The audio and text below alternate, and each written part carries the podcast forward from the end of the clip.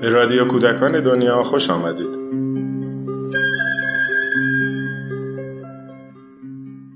سلام. پیماننامه حقوق کودک مورد قبول ترین سند حقوق بشر در تاریخه. در سال 1989 این سند مهم بین المللی مورد پذیرش تقریبا تمامی اعضای سازمان ملل متحد قرار گرفت.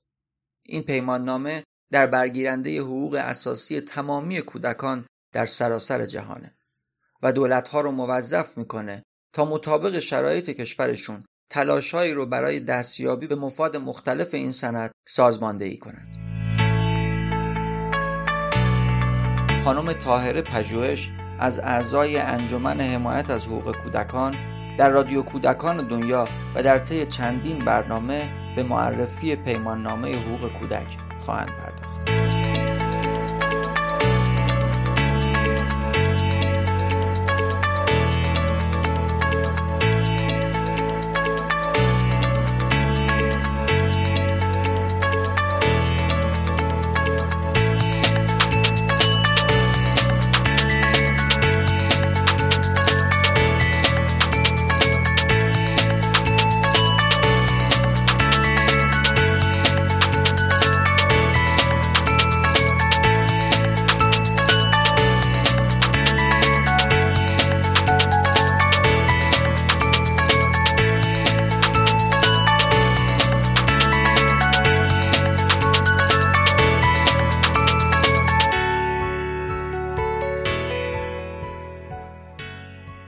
به طور خلاصه میگیم که در واقع ماده سه پیمان نامه به منافع عالی کودک برمیگرده. حالا خود پیمان نامه توضیحاتی که در این رابطه داده توی سه تا بخش مطرح می‌کنه. میگه در کلیه اقدامات مربوط به کودکان که توسط مؤسسات رفاه اجتماعی دولتی یا خصوصی دادگاه ها مقامات اجرایی یا نهادهای قانونگذاری به عمل میاد مصالح عالی کودک از اهم ملاحظات می باشد یعنی ما الان یه مؤسسه رفاه اجتماعی هستیم. ما الان در واقع رئیس دادگاه هستیم. هر تصمیمی که توی این بخش رو قراره در مورد کودکان گرفته بشه باید ببینیم مسلحت بچه ها چیه مطابق با مسلحت بچه ها این کارو بکنیم. اگر قراره که یه نهاد خصوصی مدرسه غیر انتفاعی و از این قبیل نهادها به هر شکلی مهد کودک همه اینا درست بکنیم هر تصمیمی که اونجا می‌گیریم احتمالا اون چیزی که پیمان نامه می‌خواد روش تاکید بکنه نباید مسائل اقتصادی باشه. نباید بقیه در واقع ملاحظاتی که ما بزرگ سالان داریم در مورد چیزهای مختلف باشه. اون چیزی که مهمه مصالح عالیه کودکه. یعنی اینکه الان اگر که هوا آلوده است بچه های کار دارن کار می‌کنن توی خیابونا مدارس رو تعطیل می‌کنن. آیا منم که نهاد حمایت از حقوق کودکان هستم باید تعطیل بکنم. یا اینکه می‌تونم به خاطر مساله عالیه کودک همین که اون کودک ها تو اون هوای آلوده کار نکنن تو خیابون نباشن اون ساعت رو مثلا بیان سر کلاس بشینن. ما تو رابطه با اینکه چجوری از خودشون در مقابل آلودگی هوا مواظبت بکنن مهمتره. این جزء مسئله کودکانه. برای, برای همین اینو برای این میگم که ببینیم که برای هر تصمیم گیری که ما می‌خوایم بکنیم چقدر مهمه که این مفاد پیمان رو بدونیم.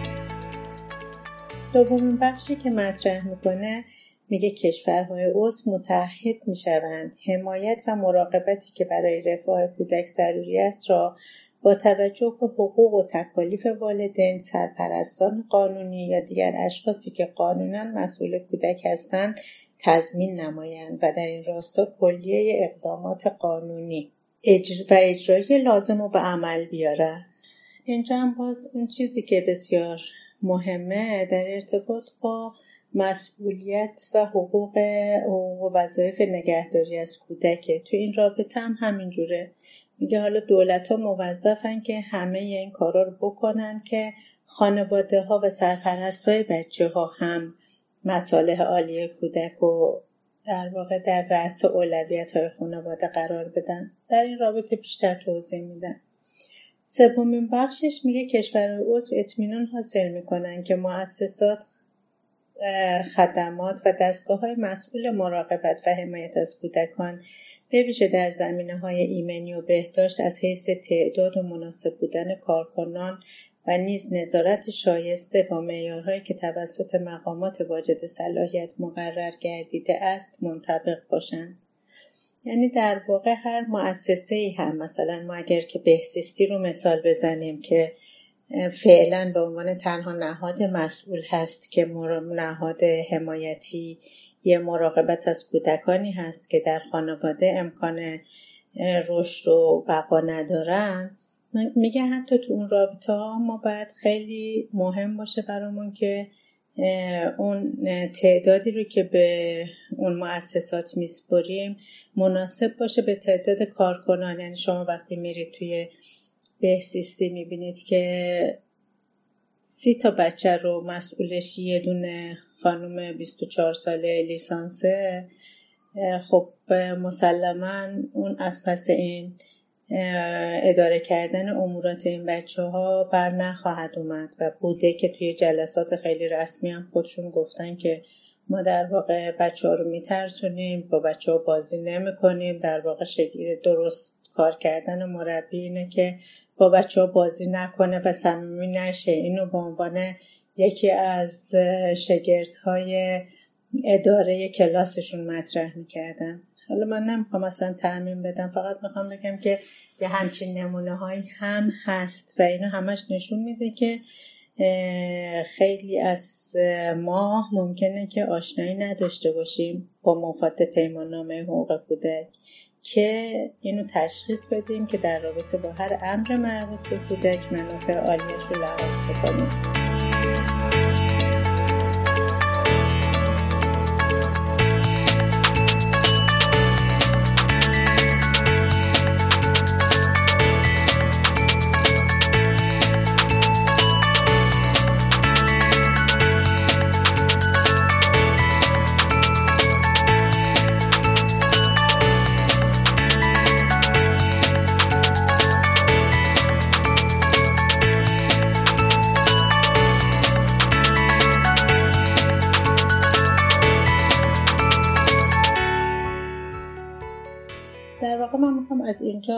بگم شروع بکنم که ما به عنوان وقتی که میریم ازدواج می‌کنیم با همسرمون اگر زن هستیم اون مردی که با ما ازدواج می‌کنه و اگر مرد هستیم با زنی که ازدواج می‌کنیم یه سری از خواسته هامون رو با هم تقسیم می‌کنیم. یعنی من به عنوان زن مسئولم که از یه سری از خواسته ها بگذرم که بتونم زندگی مشترک دوام پیدا بکنه. و متقابلا همسر منم مجبور هست که از یه سری خواسته هاش بگذره به خاطر تداوم و تثبیت این زندگی مشترک.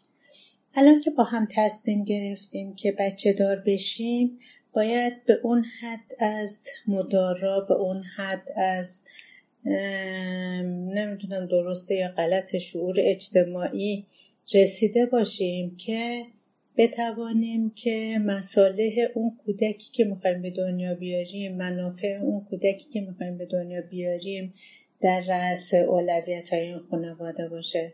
یعنی دیگه وقتی که می‌خوایم خونه اجاره بکنیم یا بخریم باید مهم باشه که خونه آیا برای کودک مناسب هست یا نه. آیا نزدیک خونهمون یه پارکی هست که من بچه رو ببرم یه ساعتهای اونجا بازی بکنه. یعنی خیلی ملاحظات زندگی روزمره تحت تاثیر در نظر گرفتن منافع عالی بچه ها قرار می‌گیره. در اون سطح وسیعش هم در واقع میشه اینکه دولت ها موظفن تو برنامه کشوری این موارد رو لحاظ بکنن.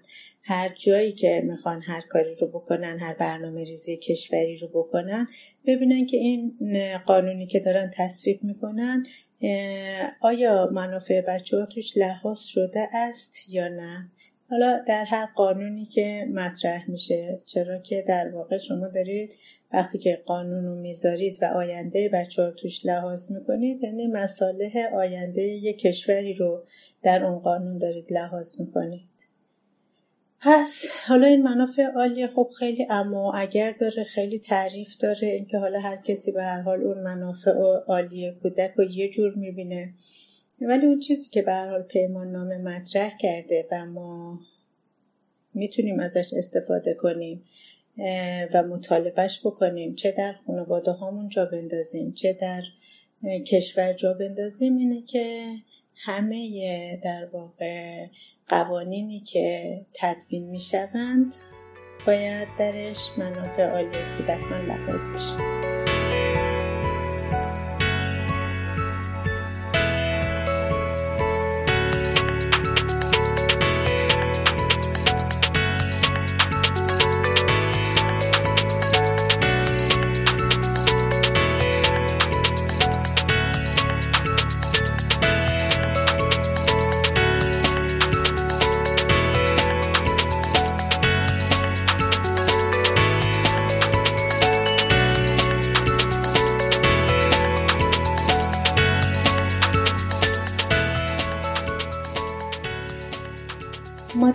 چهار پیمان نامه رو یه نگاهی می‌کنیم ماده چهار پیمان نامه به شکل خلاصه در واقع میگه که دولت ها رو موظف می‌کنه که این حقوق کودک رو محقق بکنن. از دولت ها می‌خواد که در رابطه با تحقق حقوق مندرج در پیمان نامه تلاش های لازم رو انجام بدن. به شکل نوشتنیش در واقع توی پیمان نامه اینو داریم. ماده چهار کشورهای عضو کلیه اقدامات قانونی. اجرایی و سایر اقدامات مقتضی رو برای تحقق حقوقی که در پیمان نامه حاضر به رسمیت شناخته شده است معمول خواهند نمود. در مورد حقوق اقتصادی، اجتماعی و فرهنگی کشورهای عضو اقدامات مذکور را با بکارگیری حد اکثر منابع موجود خود و در صورت لزوم در چارچوب همکاری های بین المللی به عمل خواهند آورد. همونطور که تو مقدمه معرفی پیمان نامه حقوق کودک مطرح کردم همه کشورهای عضو موظف میشن که وقتی امضا می‌کنن پیمان نامه رو گزارش بدن در مورد پیشرفت حقوق کودک در کشورشون این گزارش ها ابتدا دو ساله است و بعدش هر پنج سال یک بار موظفن دولت ها گزارش بدن. کشور ما تا که یادمه سه تا گزارش داده. آخرین گزارش ها گزارش دولت آقای روحانی بوده.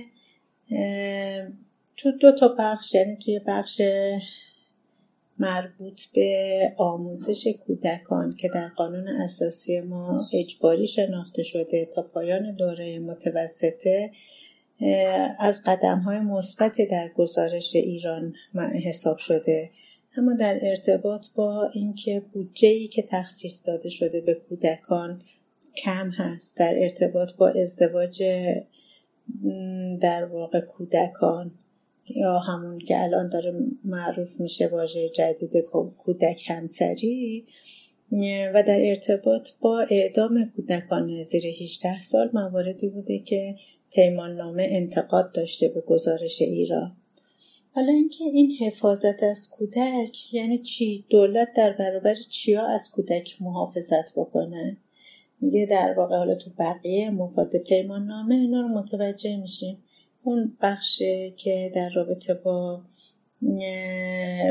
یه بخشی از پیمان نامه به اجازه دادن ارتباط داره ولی این بخشش در مورد حفاظت از کودک به بهره کشی در کار، سو استفاده جنسی، گروگانگیری و فروش، سو استفاده و بیتوجهی در خانواده، بازداشت غیرقانونی، شکنجه، مجازات های شدید مثل اعدام، جدای غیرقابل توجیه از خانواده، سنت هایی که به سلامت کودک آسیب میرسونه. یعنی همه اینا اون مواردی است که دولت باید تلاش بکنه که از کودکان محافظت کنه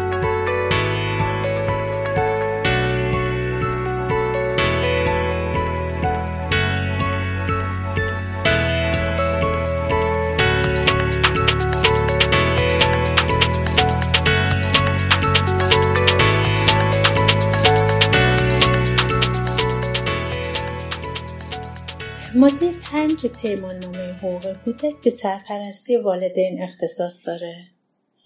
در واقع می‌خواد که ما حقوق و مسئولیت های والدین رو در پرورش کودک به رسمیت بشناسیم. پس علاوه بر این که توی همه مفاد پیمان نامه از دولت ها می‌خواد اون کسایی رو که مسئول و سرپرست قانونی بچه ها می‌دونه پیمان نامه خانواده است.